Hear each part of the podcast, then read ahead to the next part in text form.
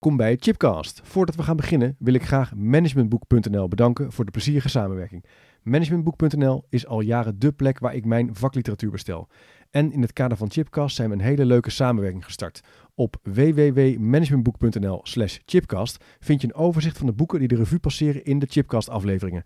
Neem dus snel een kijkje op www.managementboek.nl slash chipcast.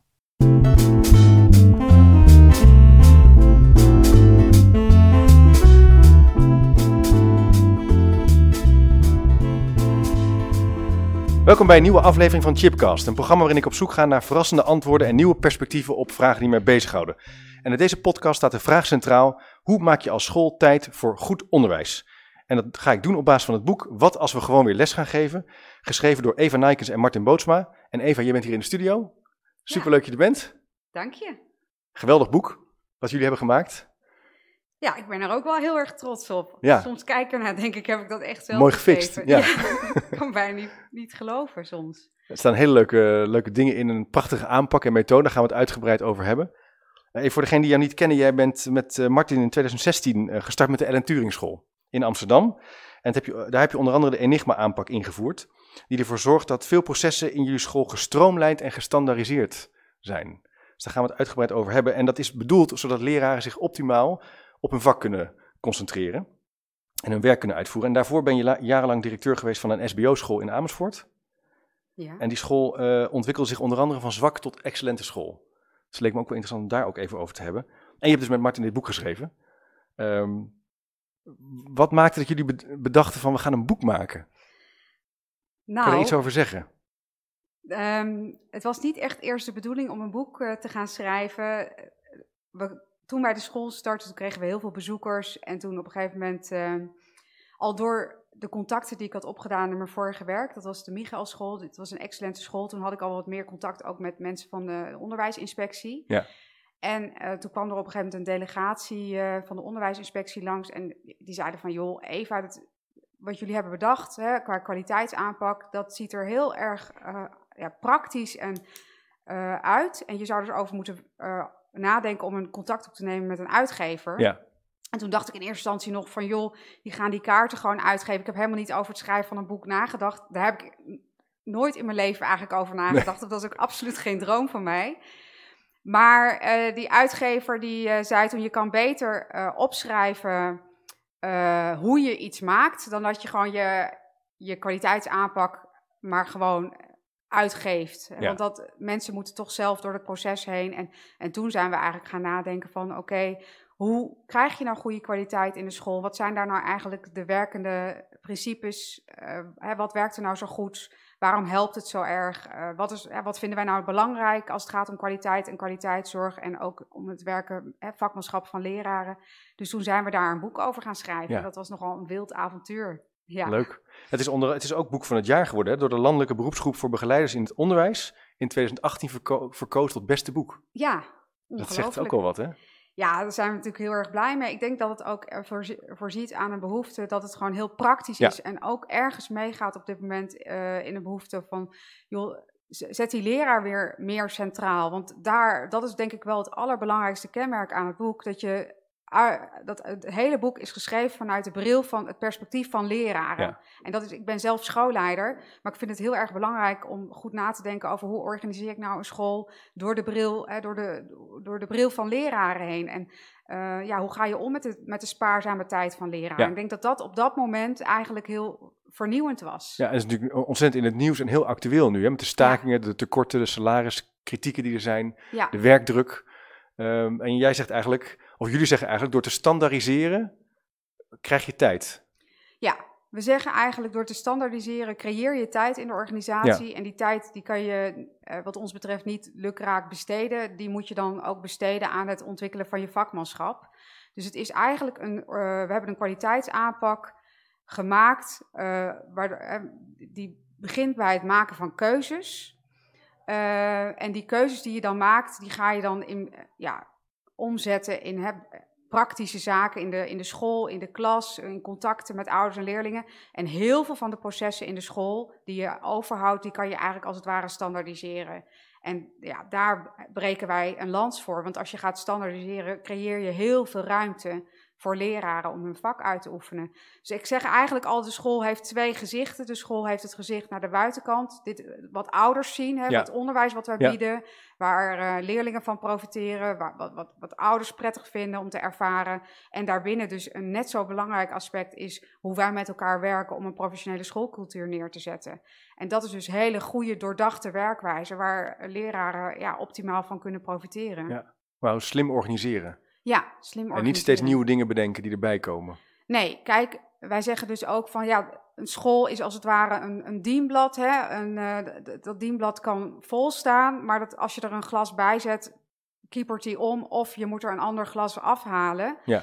Uh, nou, dus wij zeggen dus ja, zorg ervoor dat er bijvoorbeeld maximaal tien kopjes op dat dienblad staan. Dat is al heel erg veel. Ja. En uh, ja, blijf daar ook bij. En prima als je op een gegeven moment andere keuzes maakt, want dat kan natuurlijk altijd. Het is niet een statisch geheel, hè. het ontwikkelt zich continu. Maar dat betekent wel dat er ook een ander kopje af moet. Ja, dus als er iets bij komt, gaat er ook iets af. Ja. En hoe, hoe, hoe bepaal je dan wat er op het dienblad komt? Wat, jullie, wat doen jullie wel en wat doen jullie niet? Hoe, hoe ga je dat met elkaar vormgeven? Want dat lijkt me nog wel een lastig nou, proces of is dat niet zo ingewikkeld? Nou, daar heb ik wel lang over nagedacht, maar dat is eigenlijk in de basis niet zo heel erg ingewikkeld. Want je hebt als school primair bepaalde processen die moeten. Hè? Uh, je wil onderwijs bieden aan leerlingen. Je wil ze leren lezen, je wil ze leren rekenen, je wil ze zaken leren van de wereld om hen heen. Eh, je wil dat ze op een veilige manier met elkaar omgaan, hè? dat er goede gedragsafspraken zijn. Dus er zijn een aantal zaken die willen alle scholen, elk team waar ik nu kom, ja. wil dezelfde, hetzelfde, dus heeft dezelfde zaken die ze omarmen als het ware. Maar in het onderwijs heb je natuurlijk ook een soort onderscheidend iets. Hè. Eh, scholen zijn in die zin ook wel een beetje gevallen voor de marktwerking. We willen ons onderscheiden. We willen dat ene school biedt een ander concept dan een andere school. Of biedt andere vakken dan een andere school doet. En die ruimte is er ook eigenlijk wel. Dus dat noem ik dan het onderscheidende.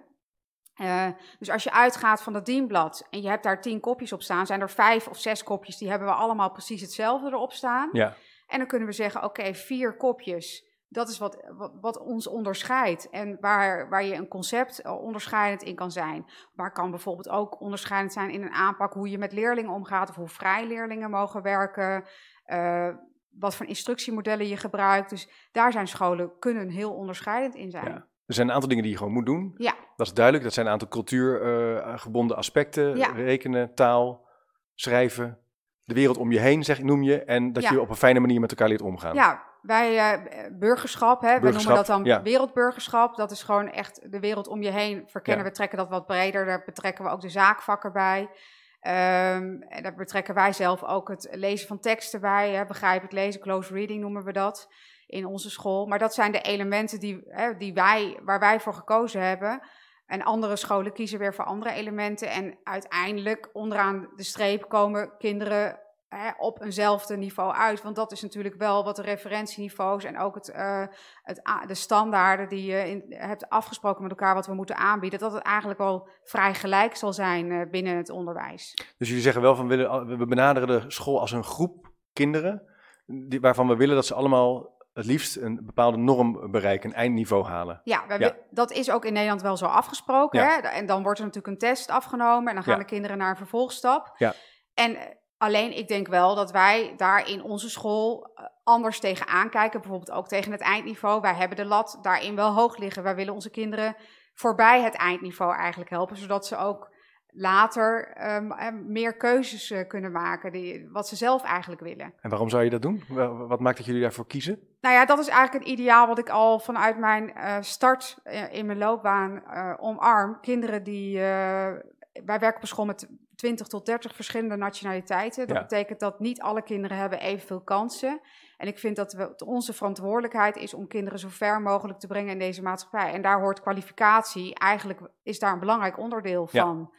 Dus um, als wij dus onze kinderen goed leren lezen en we blijven dat ook echt onderhouden, structureel, en um, ja, veel meegeven als het gaat om de wereld, hè, de zaakvakonderwijs, geschiedenis, aardrijkskunde, natuur, dat we ze ook ja, verder, we hebben daar de lat best wel hoog in liggen. Ja, ja. We vinden dat hele belangrijke vakken. Ja.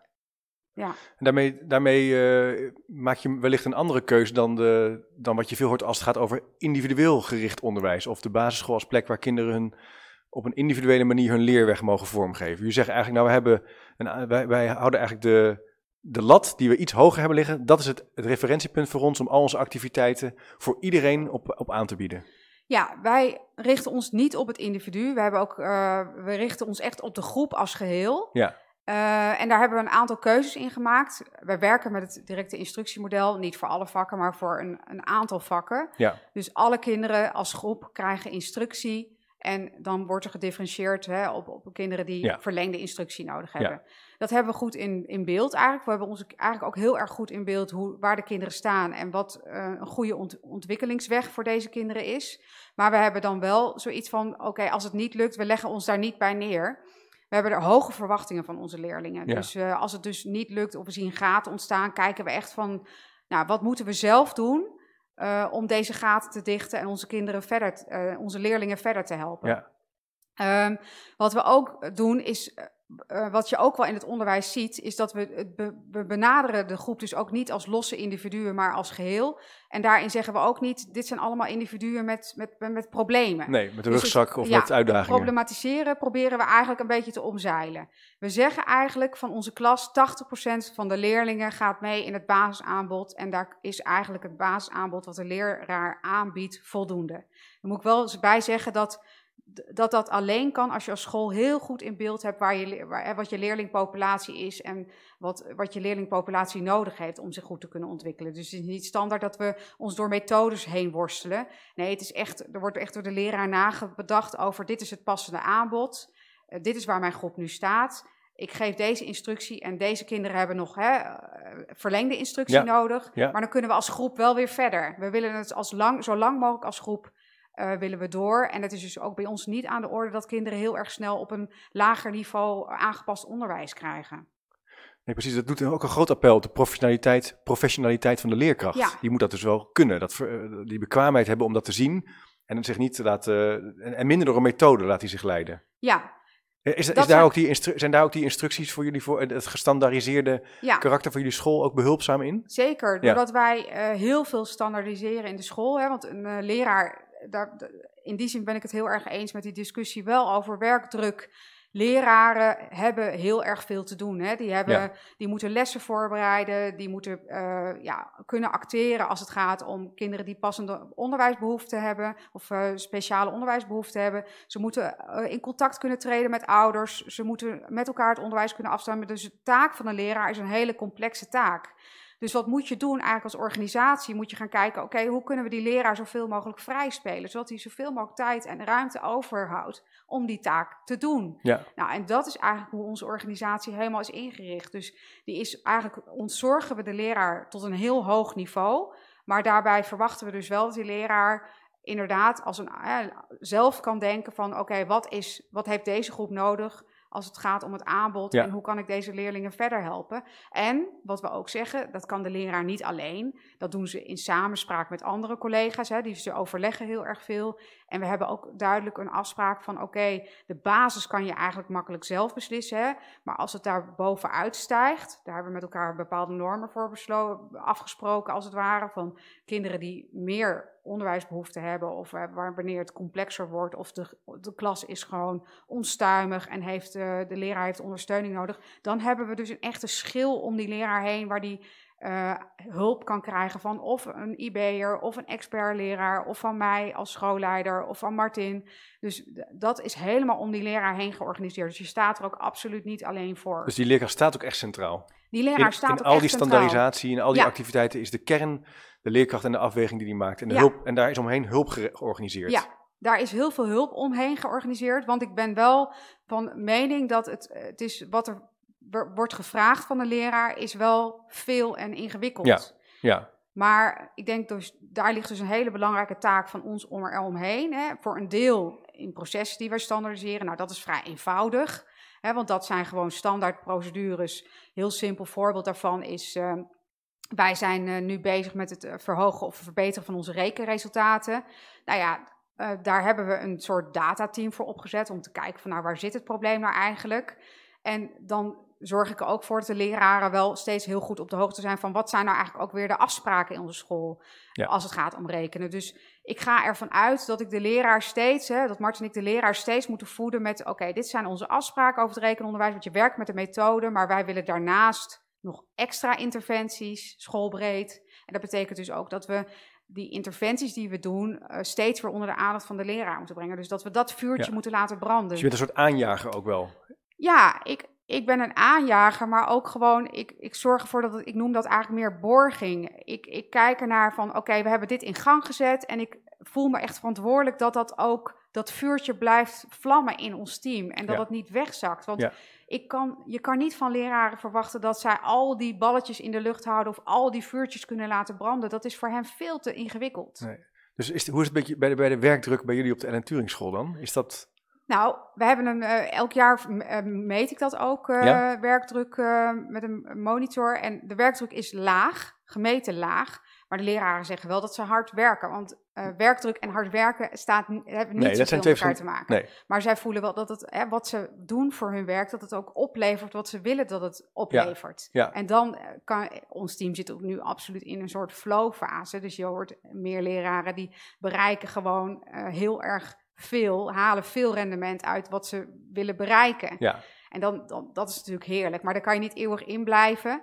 En, uh, maar werkdruk is op, die op dit moment bij ons totaal onder controle. En dat, ik ben wel van mening dat, daar, dat dat heel goed georganiseerd kan worden binnen scholen. Ja, je zegt eigenlijk daarmee, um, de, omtrent de huidige discussie over werkdruk, nou dat kunnen we dus wel anders en slimmer organiseren.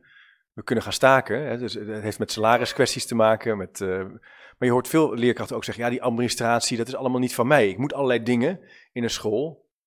En, dat is, en jullie zeggen eigenlijk, dat kan anders. Nou ja, er zitten twee aspecten aan. De ene vraag is natuurlijk, is iets niet van jou? Hè? Ik bedoel, als jij administratie krijgt en je vindt dat niet nuttig, dan is het maar de ergste vraag of, dat, ja, of je daar als leraar niet krachtiger zelf tegenop moet treden.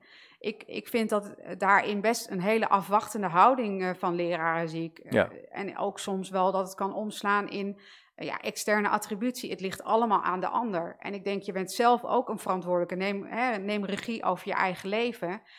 Uh, en van de andere kant vind ik ook dat uh, de administratie is ook veel geworden. En ik vind dat de scholen slimmer moeten nadenken over hoe voorkomen ze dat. Ja. Want het is een stapeling. Wat er in het onderwijs is gebeurd is echt een stapeling. Allemaal met heel veel goede bedoelingen. Maar je hebt gezien, uh, het onderwijs in een bepaalde tijd, toen ik net schoolleider werd, toen werden heel veel scholen zwak beoordeeld. Omdat er eigenlijk lage verwachtingen waren van, het, eh, van, van leerlingen op dat moment in het onderwijs. In het uh, eh, SBO, speciaal basisonderwijs, werden heel veel scholen zwak beoordeeld.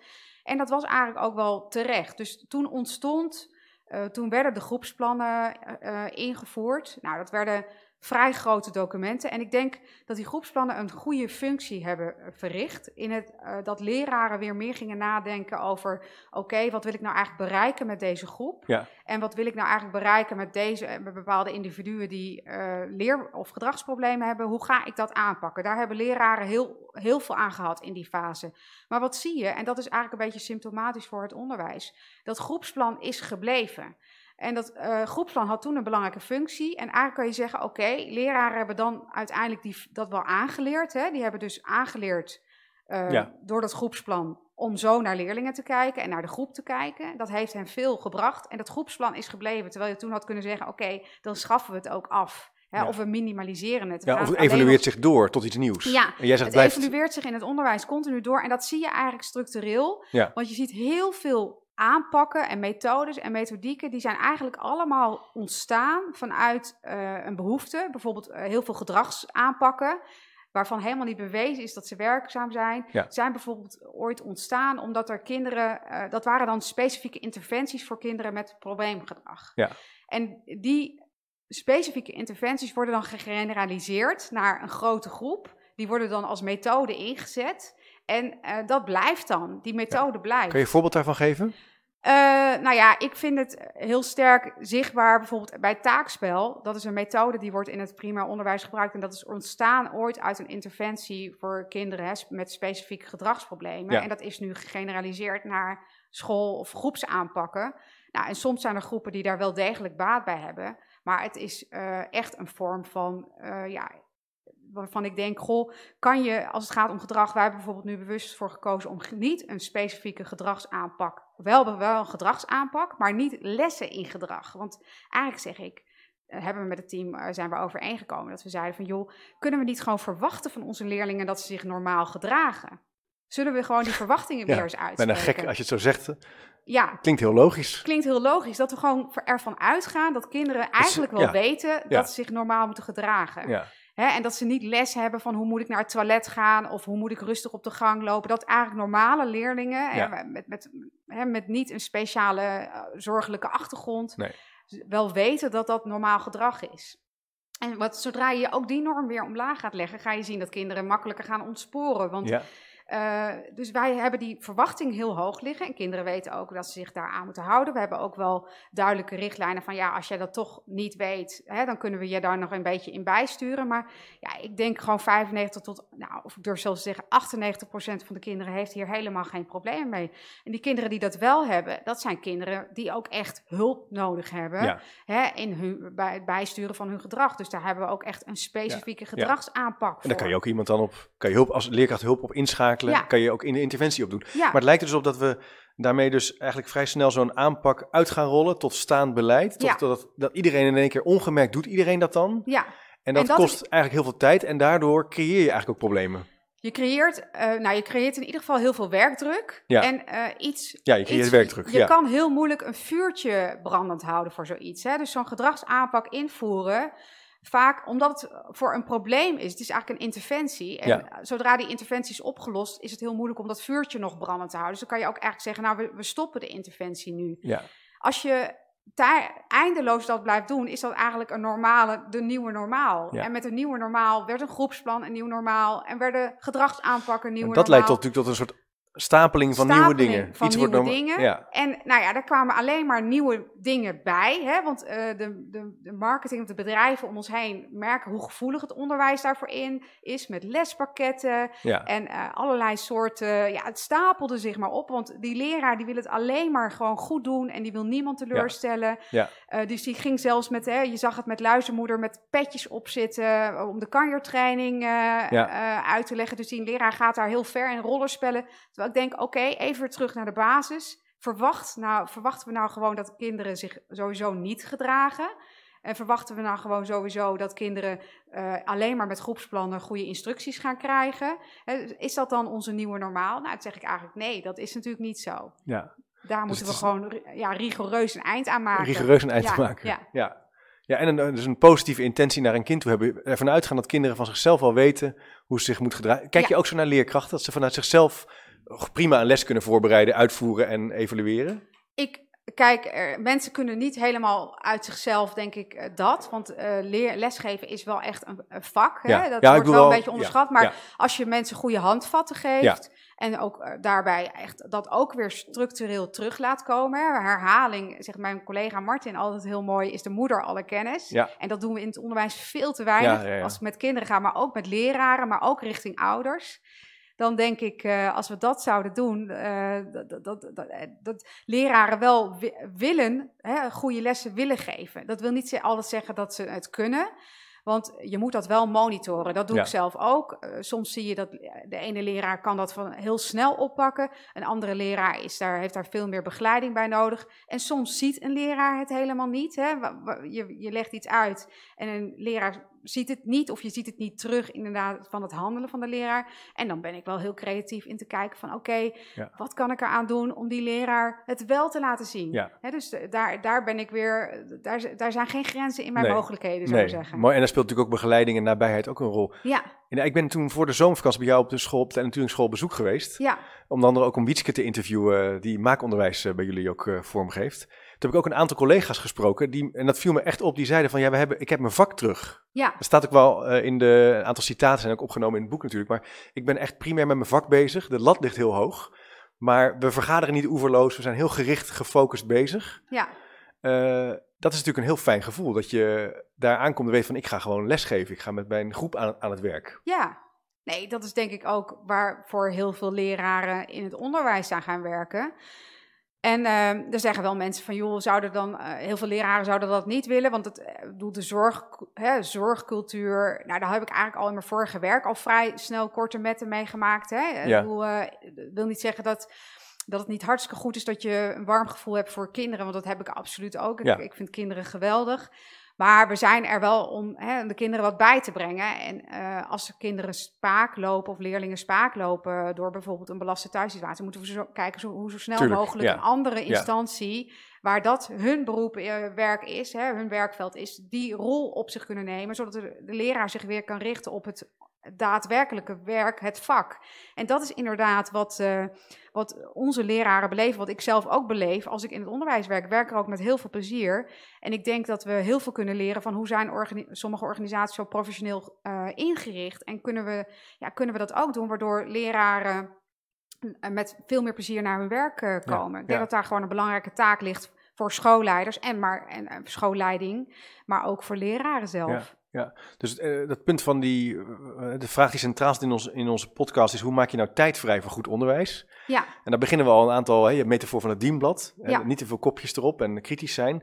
Een hoge norm uh, met elkaar hebben. Ja, hoge verwachtingen. Hoge verwachtingen ook hebben. nutteloze methoden, dan hoef je die ook niet te doen. Ja. Kritisch nadenken. Hè, van, je, in het onderwijs zijn heel veel nou, mogelijkheden, heel veel interventies mogelijk. Maar zijn ze ook echt bewezen?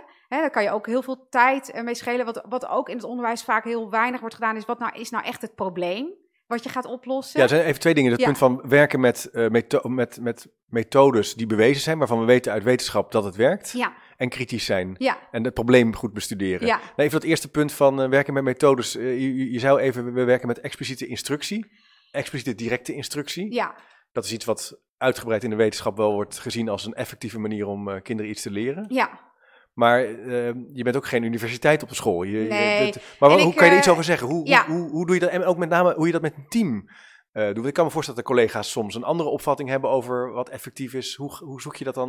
Hoe kom je daarachter? hoe kies je dan? Wat, wat, wij, wat wij kiezen, hoe wij kiezen. Nou, wij, Kijk, in het onderwijs zijn er heel veel keuzes uh, te maken. Ja. En ik denk, het is altijd beter om gewoon één keuze te maken. Hè? Dus, en dat ook echt te doen. Ja. Dus ik, ik, ik ben ervan overtuigd dat er heel veel wegen naar Rome leiden. En die discussies heb ik helemaal geen zin om die te voeren met, uh, over onderwijs. Want ik denk dat we onze tijd gewoon effectief moeten besteden. En het team uh, is het daar gewoon ook wel over eens. Ja. Hè? Dus ik heb best een heel kritisch team. Het is absoluut niet dat ik met uh, makker schapen Nee. of uh, verwentelde schapen samenwerk, zoals Martin laatst mooi in een blog Ja, zei. ja. Nee, het is een kritisch team wat ook zelf nadenkt en ook uh, keuzes maakt. En, maar we hebben wel met elkaar bepaalde, omdat we bepaalde keuzes gemaakt en daar staat iedereen achter.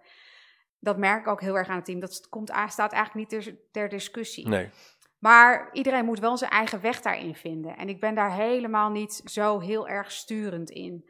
Dus uh, ik vind dat mensen moeten doen wat bij hen past. Ja. Als het maar dezelfde instructieprincipes Eén omarmen. methode, want je zei al, kies niet heel veel verschillende dingen. Nee, Laten we wel één ding kiezen. Ja, dat maakt natuurlijk al wel, kiezen. als we het hebben over tijd, ma- tijd besparen, is dat de manier waarmee je wel een beetje tijd bespaart. ja, en één ding heel goed doen. En Ja, dat is al ja. heel moeilijk. Dus dat blijft ook iets wat je jaarlijks... eh, dat goed invoeren is al heel erg moeilijk. Het uh, directe instructiemodel hebben we echt jaren over gedaan. We zijn nu in het vierde jaar, zijn nog niet helemaal klaar met de implementatie ervan. Of het, het, het is wel goed geïmplementeerd, maar we doen nog steeds een opfrissing Ja. en uh, een klassenbezoeken gericht op dat Ja. item. Het blijft lastig. We blijf je ook, hebben dat stopt nooit. Nee, dat stopt nooit. En dat is denk ik wat we in het onderwijs vergeten. Dat stopt nooit. Als je dat goed wil blijven doen, blijf, moet dat een soort onderhoudsdosis noem ik dat. dat die tijd blijft eraan besteden. Ja. Uh, en je hebt natuurlijk ook weer nieuwe leraren, stagiaires, zij-instromers die je goed moet begeleiden. Maar het, uh, wat we nu gekozen hebben, dat staat niet echt ter, Nee. ter discussie. Oké. En het kritisch blijven nadenken, wat je daarna vervolgens noemde. Hoe, blij, hoe, hoe, hoe, cultiveer je dat nou in ja, school? dat, dat is wat, wat, wat ons team wel uh, heel sterk doet. Dat doe ik zelf natuurlijk ook. Ik denk dat we het ook wel cultiveren, doordat we natuurlijk zelf ook wel veel in discussie gaan over goede artikelen die we tegenkomen, sturen we met elkaar rond. Ja? Uh, Ja. Zeker. Um, of, uh, er wordt ook best wel veel en soms ook wel heftig gediscussieerd. Maar wat het, waar het vooral om gaat is bijvoorbeeld als je kijkt naar het leesonderwijs en kinderen hebben moeite met lezen. Nou, dan werken wij met een methode om kinderen jong te signaleren dat het, uh, dat het leesonderwijs misschien wel eens onder druk zou komen te staan, kunnen komen te staan. En dan kunnen we al vrij snel een interventie doen. En dan, dan heb ik ook zoiets van, nou laten we gewoon voor, voor kinderen niet achter de feiten aan gaan lopen. En wetenschappelijk uh, bewezen methoden of methodieken inzetten. Ja, ja. Ja, ik herken dat. Het, ik heb eerder met Anna Bosman in een podcast gemaakt over dyslexie. Die zei ook van ja, je zou als metafoor, als een piloot, die zou toch ook met bepaalde beproefde methodes moeten werken. Een leerkracht eigenlijk ook. Ja. Vond ik toch wel een heel treffend beeld. Je, je, wil eigenlijk dat een leerkracht natuurlijk iets gebruiken van we weten, voor zover het zo betrouwbaar mogelijk is, dat het werkt in het leren, in het bevorderen van leerprocessen bij kinderen. Ja, en het lastige is wel, het leren van uh, uh, kinderen is erg lastig te begrijpen. Ja, hè? En ik ja. denk dat we dat ook helemaal, dat vind ik ook helemaal niet zo erg. Ik Nee. vind dat ook mooi. Ja, Dus natuurlijk kiezen we die methodes, maar het is helemaal niet dat het in elke les eh, wordt gewerkt met de direct, directe instructie. Nee. Er is heel veel aandacht voor de situaties die kinderen in hun pri- privéleven. Er is heel veel interactie met de kinderen. Er zijn heel veel overlegmomenten.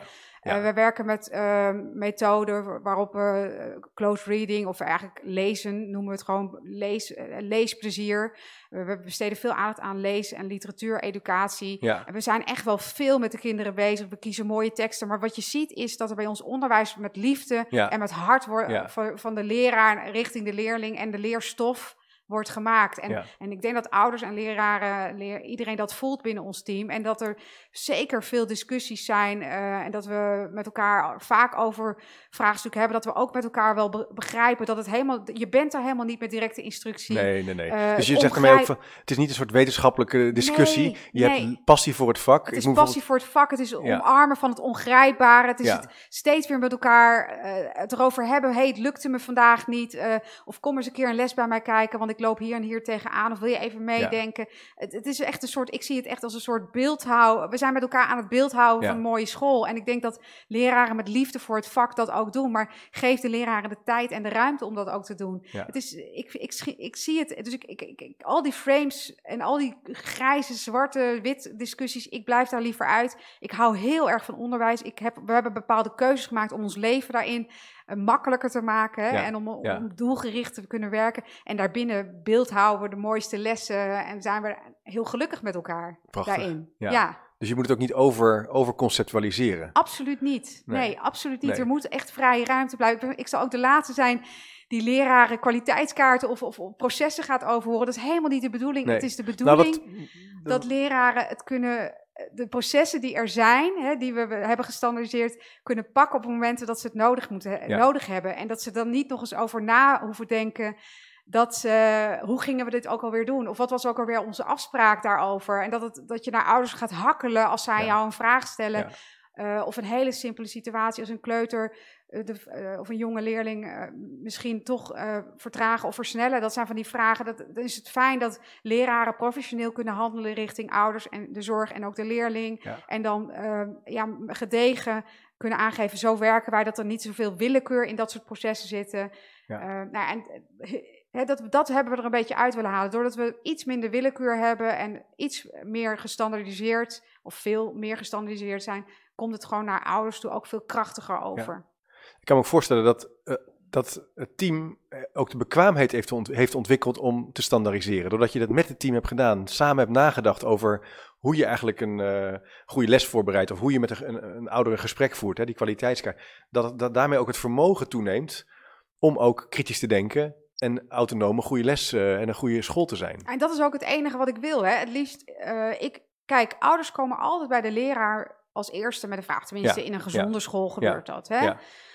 En eh, ik wil ook graag dat leraren in staat zijn om die vragen te beantwoorden. Ja, Dus hè, dan komt er een gesprek en dan is het belangrijk dat leraren zelf de informatie hebben om een adequaat antwoord te geven. En niet te twijfelen daar, eh, of, of ook zeggen van ik kan het even uitzoeken, maar wel zelf kunnen reageren. En niet meteen moeten doorzetten naar of een IB'er of naar een schoolleider, want dat verzwakt hun positie. Ja. En het gaat, onderwijs gaat niet alleen over hè, leraren, les, eh, leerlingen, ouders, maar gaat ook over autoriteit. Hè? Ja. Eh, een beetje over gezag. ja. Eh, nou ja, dat hebben leraren natuurlijk verloren. Of natuurlijk, dat Ja? zie je dat dat hen door de vingers is geglipt. En ehm, ik heb het gevoel van door op deze manier te werken, dat je de leraren weer die positie teruggeeft. Ja. En we hebben ook in die zin eigenlijk geen eh, complexe situatie met ouders. Dus natuurlijk zijn er wel eens. Jullie op school, op de natuurschool? Nee, dat, is, dat is er niet. Nee, nou natuurlijk zijn er wel eens vragen, maar we kunnen het met elkaar heel goed uh, afhandelen. Ja. Ja, ja. Dus die positie van die leerkracht als, als, als een autoriteit en een expert is heel belangrijk om, om of te herstellen. Je, zegt, je zei toch wel dat het is toch een beetje teloor is gegaan. Ja. Om terug te, terug te brengen in, in, in die schoolomgeving. Dat helpt ook. Dat helpt heel erg, ja. ja. En daarbij uh, zie ik dus nog een kans. Ik zie wel heel veel kansen voor scholen in die zin. Maar dat ik ook denk dat, uh, dat door wat ik wat wij ook hebben gedaan is bijvoorbeeld expertleraren benoemen in ons team. Uh, hè, dus expertise van bepaalde collega's omarmen. Hè, uitgaan van erkende ongelijkheid binnen de organisatie. Er zijn altijd leraren die iets meer verstand van een bepaald onderwerp hebben dan andere leraren. Die kunnen de leraren dus helpen. Hè. Die staan in die schil om die, om die leraar heen.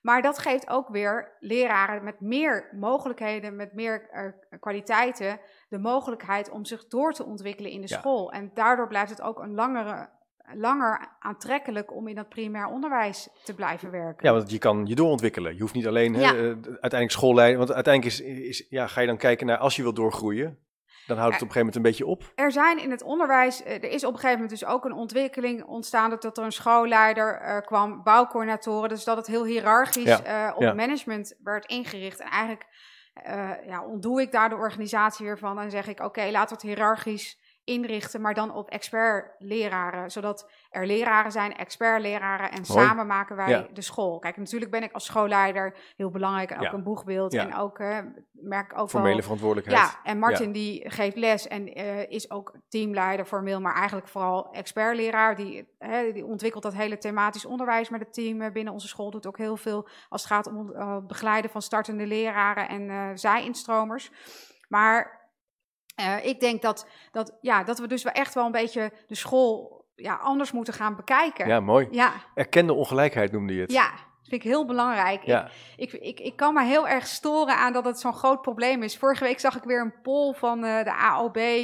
Uh, of, uh, over of, of leraren bijvoorbeeld in de meest complexe klassen, in de, meest, uh, in de grote steden bijvoorbeeld, ja. wat meer salaris zouden moeten krijgen. En dan zie ik best wel een groot deel van de leraren daar niet mee eens zijn. En dan denk ik, jeetje, uh, ga daar nou eens kijken uh, wat, die, wat voor klus die mensen te klaren hebben. En, en vind je dat dan echt? Ja. Hè, is er niet binnen het onderwijs ongelijkheid? Het, alles in het onderwijs is gericht op gelijkheid. Ja, het is niet zo ongelijk eigenlijk, zeg je. Nee, het onderwijs is niet. Uh, nee. Ik denk dat een van de problemen in het onderwijs is dat we dat, dat het onderwijs als gelijk, dat, dat we het zo benaderen en blijven ja. benaderen. Terwijl ja. juist, denk ik, de beste mensen ex, met expertise, misschien soms ook de mensen die uh, een beetje prettig out of the box denkend zijn, zich niet kunnen wortelen in dat onderwijs, omdat ze voelen dat ze in die eenheidsworst moeten worden ge, ge, gedrukt. En dat is ja. niet voor iedereen weggelegd. En dat is voor mij als schoolleider bijvoorbeeld ook totaal niet weggelegd. Je ziet het ook helemaal niet zo. Jij gebruikt juist die ongelijkheid Heerlijk. als voertuig om te, om te bewegen en om te verbeteren. Ja, dat is... Je benut het uh, ja. heel expliciet. En ik, uh, ik kan ook uh, heel... ik heb van nature niet de neiging om te kijken van waar we mensen in tekort schieten. Maar heel erg om te kijken van waar mensen heel goed in zijn. Ja. En uh, zo zie je inderdaad, wat jij net ook aanhaalde, dat, dat uh, Wietske met mijn collega Martine heel erg mooi uh, maakonderwijs hebben vormgegeven. Die hebben daar heel veel vrijheid in gekregen. Ja. In eerste instantie wisten wij natuurlijk ook helemaal niet waar gaat het naartoe of hoe moet het er precies uitkomen te zien. Maar je maar vertrouwt het ook wel in zekere zin. Ik vertrouw mensen in die zin ook heel ja. erg. Ik, ik, ik, ik heb gewoon heel veel vertrouwen dat mensen ik heb niet het, het, gevoel dat mensen me willen belazeren, of in nee. ieder geval niet, niet nee. expres. Nee. nee. Nee, ja, je, ik denk dat als je dat, die grondhouding, dat die enorm belangrijk is voor een werkomgeving of een leeromgeving, waar je dus vanuit vertrouwen kan verbeteren. Dat, als dat er niet is, dan ga je, ben je natuurlijk op je hoede als leerkracht. En, en, dat kan, en dan kan je als, als leidinggevende gaan denken, ja, dan moet ik dus gaan controleren, ik moet dingen gaan bedenken, moet gaan sturen, verantwoordingsrapportages maken, et cetera, et cetera. En, ja. en daar probeer je echt wel uit te blijven. Ja, en dat lukt me eigenlijk ook heel erg goed. Ik, ja. ik, ik besteed liever heel veel aan uh, de voorkant en aan het proces. Ja. En dan heb ik eigenlijk wel heel veel vertrouwen in de achterkant. En natuurlijk zie ik het soms uh, dat ja. het niet helemaal is. En dan stuur ik het een beetje bij. En het is, ja. dan laat ik het ook wel weer gaan. Kijk, het moet niet zo zijn dat het. Dat, ik, ik begrijp ook wel dat mensen willen dat ik leiding geef. En, en dat doe ik ook. Hè. Maar, uh, maar ik doe dat wel met heel veel vertrouwen. Ik hou heel veel van uh, mensen die in het onderwijs werken. Ik hou heel erg van mooie lessen die ik ja. zie. Dus ik wil dat ook optimaal faciliteren. Ja, bijzonder. En, en hoe.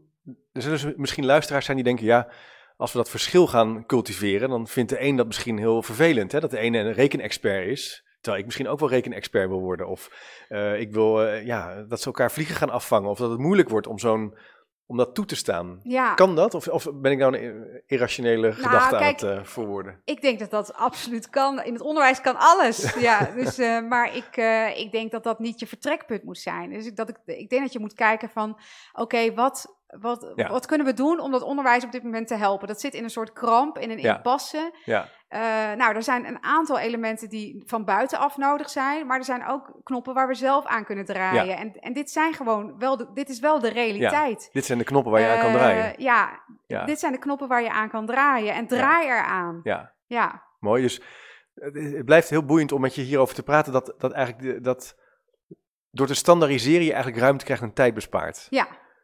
Uh, bijna een tegengestelde uh, gedachte als je het hebt in de verandermanagementliteratuur. Hè? Dan, dan gaat het toch vaak juist over, het, over maatwerken, over individualiseren en verschil toestaan. Dus nee, door te standaardiseren leveren tijd. Als je nou aan het luisteren bent en, en je wil dit ook, zijn er nou, hoe, hoe kan je nou starten uh, met, dit, met deze beweging?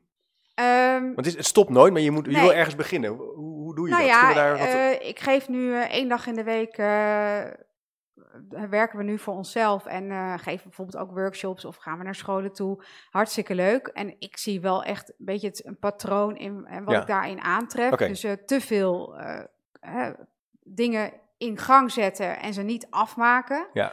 Eh, niet genoeg tijd nemen voor de implementatie van iets. Dus ik denk, wil je als school iets doen, ga gewoon met elke keuze die er voor je ligt, eens goed nadenken van, is dit echt wat we willen? Ja.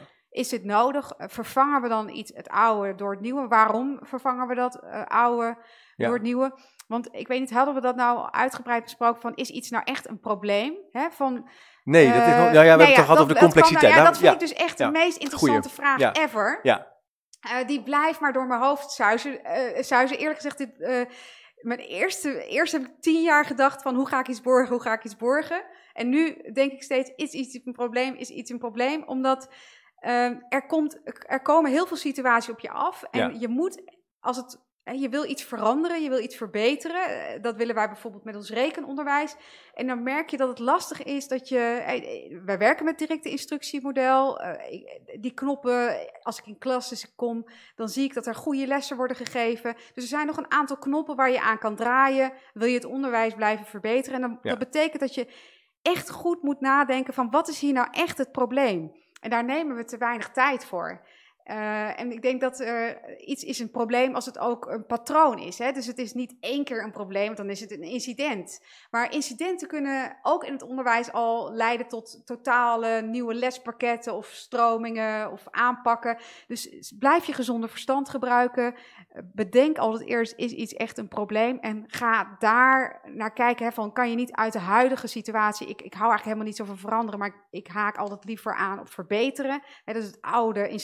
houden en dan kijken wat Ja. kunnen we daaraan doen om, om die situatie te verbeteren. Maar je moet dus wel eerst ja, goed nadenken. Ja. En ik denk dat mensen daar in zichzelf al heel erg eh, kunnen verlossen. ja, je Ja. durft te denken, durft kritisch Durf te denken kritisch te denken. over het vraagstuk wat, wat, wat, wat voor je ligt. Ja, En je zou kunnen zeggen, ja, vanuit de verslavingsliteratuur weten we ook wel dat je gaat pas eigenlijk veranderen als je natuurlijk accepteert dat je een probleem hebt. ja, Of verbeteren ook, hè? Veranderen, verbeteren we. En eh, dat met je team eigenlijk durven doen, ja, is natuurlijk een heel belangrijk proces. ja. En op een gegeven moment, het is natuurlijk durf nee te zeggen, dat is Ja, ongelooflijk ingewikkeld. Ja, Want wij krijgen bijvoorbeeld ook, eh, we hebben superleuke ouders. Ik merk echt omdat we een soort start-up school zijn. De energie Ja. die, die bruist alle kanten op. En ouders ook met leuke ideeën. En eh, nou, dan sturen ze me een berichtje van, ja, ik, Eva, kwam dit weer tegen.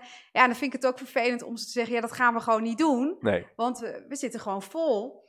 Eh, ik ben overigens nu wel bezig, want we zijn met een tweede boek bezig, om dat ook meer inzichtelijk te maken. Van hoe kan je dat nou meer inzichtelijk maken, wat er mogelijk is en dat, het- dat het eigenlijk vol is. Dat is best wel lastig, maar ik denk wel dat het moet kunnen. Ja, Ehm, en dat moet je mensen dus teleurstellen. En natuurlijk denk je dan, oh god, eh, die ouder is nu teleurgesteld in mij. Dat is een toffe ouder. eh, hoe, hoe ga ik in mij om? Ja, maar als je het eenmaal Je één keer... eh, ja, het moet, je moet het toch doen. het gaat ook over begrenzen. Het, Het is begrenzen, het is continu een kwestie van begrenzen, maar wel vernieuwen. Want het is niet een Ja. kwestie van stilstaan. Nee, het kan ook misschien soms wel zijn dat een, een, goed idee van een ouder kan zeggen, nou, daar gaan we het past precies bij een nieuw project wat. Maar je kan ook vaak moet je zeggen nee. We, als het echt aansluit bij iets, dus ik stuur het ook altijd door naar de expertleraar in deze. Ja. En als het echt aansluit bij iets, haken er gewoon op aan. Ja. En, uh, en soms komt het later uh, aan bod. En dan onthouden we het wel. Maar het is dus niet zo dat, want dan zouden we in Amsterdam, uh, waar onze school zit, gewoon de hele dag wel op uitjes kunnen. Naar musea, Ja. naar voorstellingen, Ja. naar lezingen. Eh, en dan kunnen we die gastles wel. Dus dat- dan zouden we gewoon, zou maar een leraar gewoon geen les meer hoeven te geven. Nee. Nee. nee. Dus dat, dat stopt dus nooit. Dus Nee. daar moet je je als, als team tegen beschermen. Ja, En een schoolleider kan er een rol in plaatsen, maar Ja, ook een dat duidelijke, heel belangrijk. duidelijke visie met elkaar hebben. Dit Ja. is wat wij willen. Dit Ja. is onze de essentie van hoe wij een school willen zijn. Dat helpt daar heel erg ja, in. En dat, dat, dat hadden we na aanleiding van het probleem. eh, wat is nou eigenlijk het probleem, hè? ja. Analyse. Want, en dat starten we met daarvoor dat jij zei, ik kom ook nu met die trainingen en die lezingen mensen tegen die Ja. ook dit willen. Ja, die willen dit. Eh, nou, ik, Of wij ik- willen ik, dit, of die- Ik, ik zeg altijd, eh, doe iets wat bij je past. Ja, ik ben helemaal niet zo van, ik verkoop maar wat wij hebben gemaakt. Want het is echt, het is eigenlijk uit onze eigen ziel ontstaan. Het Ja. is praktisch Ja. geweest voor ons. Wij hebben bedacht dat het eh, kwaliteitskaart en ambitiekaarten hartstikke mooi zou zijn om ons onderwijs meer te sturen en de processen beter te beschrijven. Ik weet dat heel veel scholen en eh, schoolleiders er heel enthousiast eh, over zijn. Maar het is wel iets wat bij ons past. En ik denk dat je altijd een kwaliteitsaanpak moet kiezen die heel goed past bij jouw school. Ja. Maar wat we eigenlijk gewoon eh, zeggen tegen mensen is: ja, maak gewoon goede keuzes. Kies niet te veel. Maak het ook af. ja, Eh, houd klein. Denk goed na over hoe je het gaat borgen Ja, hè, binnen de organisatie. Ja. En voor schoolleiders is denk ik ook een grote valkuil dat je vaak de behoefte hebt om. eh, nou ja, dan, dan loopt het dus lekker. En dan denk je, nou moet er wat nieuws komen. Hè? En, en, en, en eigenlijk wil ik mensen gewoon zeggen, want mensen vragen mij natuurlijk ook, Eva, wat ga je nu hierna doen? Hè? Dat is al de vraag Ja. die je gesteld wordt. eh, wat Ja. wordt jouw volgende uitdaging? of het niet ook gewoon, of je niet ook door kan zou kunnen gaan. Precies. Ja. Het enige is, kan ik niet gewoon doorgaan? Hè? Kan- kunnen we nou niet gewoon doorgaan op de ingeslagen weg? Hè? En daar gewoon heel gelukkig mee zijn? Waarom moeten we steeds vernieuwen om te vernieuwen? Die behoefte heb ik dus totaal niet. Nee, Eh, en dat is natuurlijk best wel een beetje lastig, want op een gegeven moment heb je dus minder druk. Want als je het heel goed organiseert, heb je echt, beloof je ik weinig werk, ook heb je tijd. Hè? Ehm, eh, dat is heel fijn, want er kan altijd weer wat gebeuren. Kan je waardoor je tijd, bijvoorbeeld, Toch? nou, eh, dat was wel wat heftiger dan, eh, Ja. dan dat, dat ging niet in die tussen, spaarse kwartiertjes ertussenin. Maar het is wel zo dat mensen wel moeten leren, denk ik, eh, op hun handen te zitten en Ja, ook eh, de, ja. de processen de tijd geven om zich te ontwikkelen. lange termijn, het kost, eh, het kost Ja. tijd. eh, dat artikel, ehm, dat vond ik een mooi artikel van wat is nou een meest effectieve schoolleider? Eh, daar wordt dan de architect in beschreven. En ik moet zeggen, daar herken ik mezelf denk ik wel heel erg in. Langer termijn denken, eh, niet snel willen scoren, Ja. maar gewoon het ook rust geven. Ook echt je willen verbinden aan de verandering in de organisatie. Ja. Eh, mensen, hè, hoe, wat zou het nou zijn voor mijn team als ik zou zeggen... nou, ik heb het hier hartstikke, drie hartstikke leuke jaren gehad... Toedeloe, veel succes met de volgende. Ja. Kijk, iets staat natuurlijk helemaal niet naar Dat is een spannende vraag. En eh, om, om daar nog even op door te gaan. Ik weet niet of je de pod, eerdere podcast hebt geluisterd, maar Hans Vermaak was in de uitzending. Een uitzending of tien geleden. Dat is iemand die heeft het boek, handboek Leren en Veranderen geschreven met Leon de Kaluwe. Een van de eerste werken waarin nagedacht werd systematisch over verandermanagement, over verbeteren in organisaties. En hij had ook gehoord van jouw school en hij had toen een vraag voor jou in de uitzending. Oh, Hij zei van nou, het gaat eigenlijk precies hierover. Hij zei, je bent nu als school eh, het, eh, in het licht, hè, staan jullie als de Ellen Turing School. Eh, mensen weten je te vinden. Prachtig boek geschreven, je, bent, je geeft er lezingen over. Eh, het, het, het zou groter kunnen worden, maar je weet tegelijkertijd ook dat je het niet kan kopiëren. Dat het van mensen zelf moet zijn. ja. En dat is ook een grote zoektocht in de verandermanagementliteratuur. Hoe kan je als het ware opschalen zonder uit te rollen? Want we weten dat uitrollen eigenlijk niet werkt. Je kan niet Nee. dit nu implementeren bij mij. Nee. Terwijl dat heel erg, zit heel diep in ons systeem. Ja. Eh, Dus de vraag van Hans was, heeft Eva daar gedachten over? Nou, ik heb, ik, eh, daar gaat eigenlijk ook ons vervolgboek over, hè, over Ja. kenniscreatie. Want ik ben daar heel erg door, eh, ja, heel erg geïnspireerd geraakt van hoe kan het nou dat de ene organisatie kennis creëert, heel veel kennis. Ja. En de school bij wijze van spreken ernaast, Ja. 100 meter verderop, lukt dat niet. Nee. En je kan ook de transfer niet maken. Want het zit heel erg in, toch aansturing en hebben belangrijke leidende principes. Dus ik hoop natuurlijk heel erg doordat ik die leidende principes ehm, beschrijf, dat ik mensen inspireer en daardoor dat zij Ja. denken, hé, hey, dat ga ik zelf doen. Want Ja. dat is de enige manier om het eh, ja, op gang, om, om, om een verandering op gang te brengen. Mensen moeten het zelf doen. ja. En wat wij hebben gedaan, is denk ik het vuurtje aan, eh, aanwakkeren van... hé, hey, er is meer mogelijk. Ga niet uh, als een verwenteld schaap liggen, maar pak de regie, maak keuzes, ga staan voor je vakmanschap. Um, en het onderwijs is een prachtig beroep. Ja. En ja, maar dat zijn natuurlijk ook dingen waar ik wel veel over nadenk. Dus inspireren, dat is een manier. Want die principes die, je, die, die principes die je formuleert, dat zijn eigenlijk in principe die je achteraf terugkijkend zie je dat dat werkt. Ja. En uh, dus die ervaring die jij, jullie hebben gehad als team is een heel belangrijke ervaring eigenlijk. Ja. Dus je zou anderen ook die ervaring gunnen. Ja. En het is natuurlijk mijn tweede ervaring. dus daardoor durfde ik het dus ook dan, op te schrijven. Ja, want ik dacht, hé, hey, dit is niet de eerste keer dat ik dit meemaak. Nee. Dit maak ik nu voor de tweede keer mee. Ja. Ik zie een school vrij makkelijk zich verbeteren. Ik zie een team uh, dat zich uh, zelfstandiger uh, voelt en meer autonomie krijgt hè, om, Ja. om, het onderwijs zelf vorm te geven. Ik heb erg geleerd van de fouten die ik daar heb gemaakt. Ja. Daar werkten we bijvoorbeeld met heel veel groepsplannen en heel veel overhead en weet ik veel, over, overlast. En dat wilde ik er eigenlijk helemaal uittrekken. Maar dat was heel moeilijk eigenlijk uit een bestaande situatie voor mij. En ik wilde het ook totaal anders doen. Ik wilde me ook denk ik nog bewijzen. Die bewijsdrang is nu gelukkig wel uh, enigszins getemd.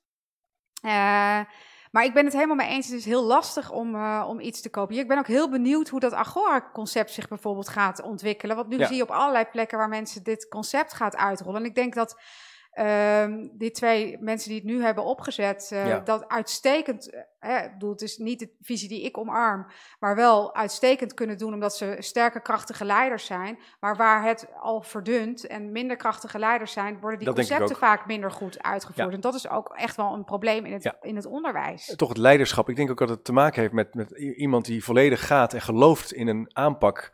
En daar enthousiasme voor heeft, dat uitbouwt. en Daarmee in het licht komt, nieuwe mensen aantrekt. Dat is een ontzettend belangrijke eh, energie. Die voel je. Daar wil je bij zijn. Maar dat Ja. kan je, niet, je kan het niet eh eruit trekken en kopiëren eh, in Groningen eh, of in, eh, in België. Nee, maar ik kan wel, eh, want we gaan nu ook een masterclass organiseren. Ik kan wel mensen uit Groningen bijvoorbeeld vertellen. Hele, want er zitten wel hele praktische eye-openers Ja, in. ja. Waar mensen niet over Nee, nagedacht dat is wel hebben. in- dat is zeker zo. Ja, en ik denk dat dat wel Ja. heel erg helpend kan zijn. Dat, je, dat je daarmee, en ik zeg eigenlijk alles wat je doet. Ik ben de laatste wie je iets op kan Nee. leggen. Maar weet je waarom misschien dat wel heel goed werkt? Als je zo'n zo'n concreet initiatief, zo'n cre- concrete suggestie hebt, dan daar kan je direct mee beginnen. Dat creëert natuurlijk ook vertrouwen. Je ziet dat het werkt, het levert iets op. En dat maakt natuurlijk ook, geeft ook een, aan- een aanstekende werking.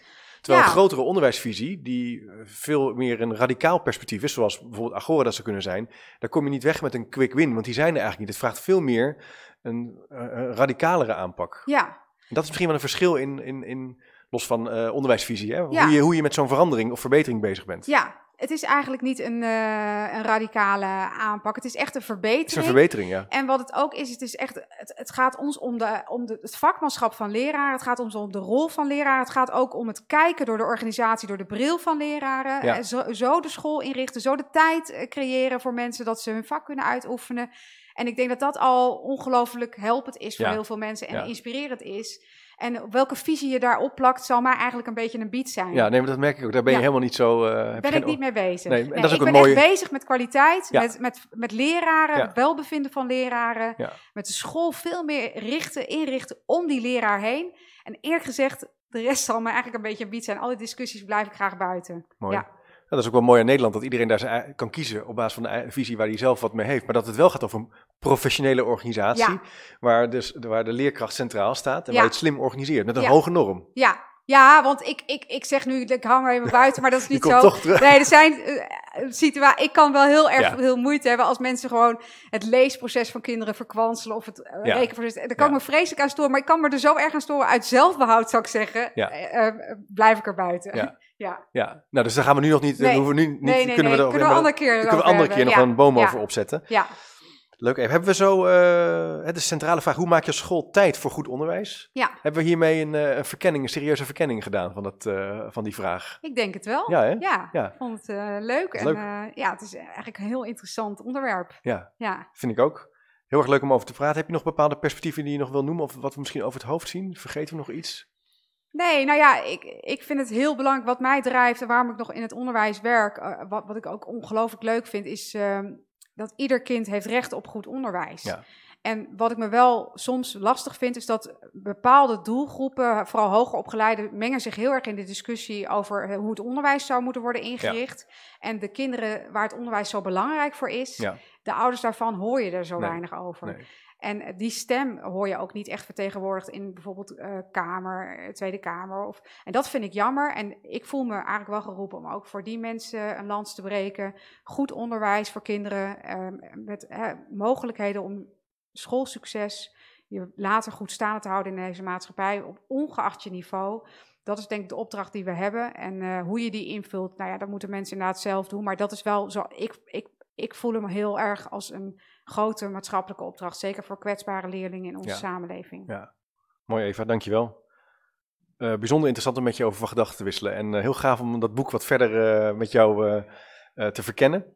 Ik ga ook gewoon gewoon eens proberen om Martin in de uitzending te krijgen. Die Ja. schrijft prachtige columns ook over, eh, over onderwijs. Hè? Ja, Net nieuwe, eh, een nieuwe bundeling van uitgekomen. ja het is echt, hij is echt een ongelooflijk goede schrijver. Dus die, ik zal de linkjes en van... eh, verteller. en verteller, hè? En, en, en hij houdt ontzettend van literatuur. En dat, echt, voel je ook wel door in zijn lessen. hè? Hij, ik ben blij dat, eerlijk gezegd, sinds ik dus met Martin ben gaan werken, hij heeft mij ongelooflijk geïnspireerd om hem mede die kwaliteitsaanpak Ja. door de bril van de leraar te organiseren. Ja. Maar ook wat hij doet voor kinderen is eh, van ongelooflijke Ja, waarde. heel gaaf. Ja. Ik ga hem zeker nog uitnodigen in de, in de podcast, eh, of een keer naar hem toe komen. En ik zal ook even de linkjes opnemen naar zijn eh, columns en eh, blog, want dat is echt leuk om te lezen. Ehm, even dankjewel Graag gedaan. voor je tijd, superleuk dat je er was. Beste luisteraar en kijker, we zijn aan het uitgekomen van, van deze podcast over de vraag hoe maak je als school tijd voor goed onderwijs op basis van dit eh, hele mooie boek, wat als we nou gewoon weer gingen lesgeven. Ik zal ook eh, het boek en de link op de Chipcast bibliotheek plaatsen. Eh, zeker de moeite waard om te lezen. Wil je elke week gratis en voor niks een uitzending in je mailbox ontvangen? Schrijf je dan even in op www.chipcast.nl slash doe mee. Bedankt voor het kijken en luisteren en tot de volgende keer maar weer.